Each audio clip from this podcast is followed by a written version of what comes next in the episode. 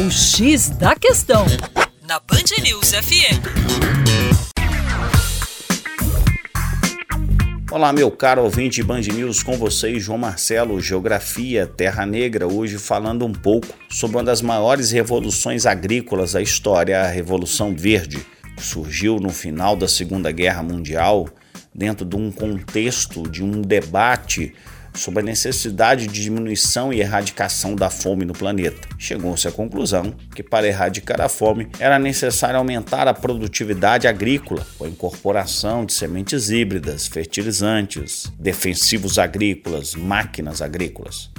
O fato é que a produção e a produtividade tiveram um salto de lá para cá. Passamos realmente entre 1950 e 1980, a produção de grãos ela quadruplicou no mundo. E é fato também que a Revolução Verde gerou uma série de reflexos sociais e ambientais. No caso dos reflexos sociais, um profundo desemprego estrutural aliado a uma desestruturação da agricultura familiar, o que contribuiu decisivamente para o inchaço urbano, para o processo de favelização, especialmente nos países periféricos. No contexto econômico, um aumento da produção, da oferta mundial de grãos, um aumento ou expansão da fronteira agrícola, o que também levou a reflexos ambientais, como o incremento do desmatamento, uma contaminação sistemática de águas superficiais e subterrâneas, contaminação de solo, ou seja, um modelo agrícola que se apoia numa agricultura, digamos, insustentável,